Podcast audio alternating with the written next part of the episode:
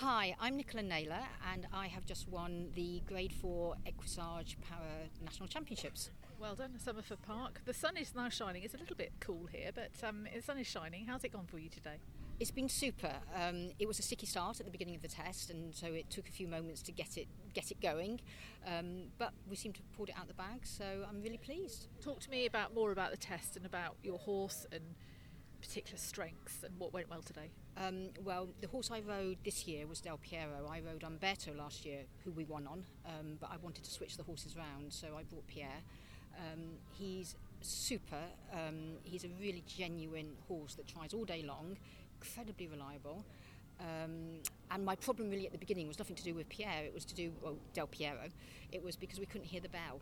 So the beginning of the test, we sort of fluffed up. Mainly because I was thinking, oh my God, I'm not just blind, I'm deaf now as well. Oh, no. So it was like a bit of a panic moment.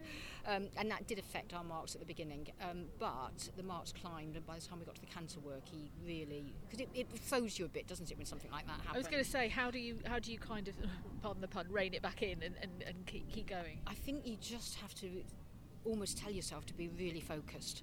So um, once we got down the centre line, it was a question of just putting that behind me, really.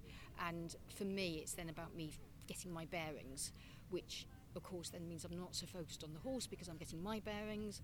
Um, but we did get it all back together, and he certainly put his best first foot forward. And yeah, by the time we were doing the canter work, he was doing some really super canter work, and I think that pulled the whole thing back up together. How long have you been together? Uh, three years.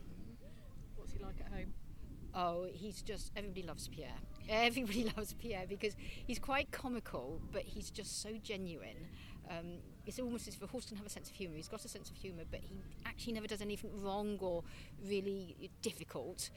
But he will get up to mischief if he can. But it's gentle. It's, it's never it's never tricky. Um, and he's just he's just you can take him anywhere, do anything with him, and he's always got a smile on his face. How? What else have you got going on at the moment? Other horses, other things happening over the coming weeks and months? Um, well, Pierre, um, I've been riding all year hand in hand with another horse called Umberto, the horse that I won on last year.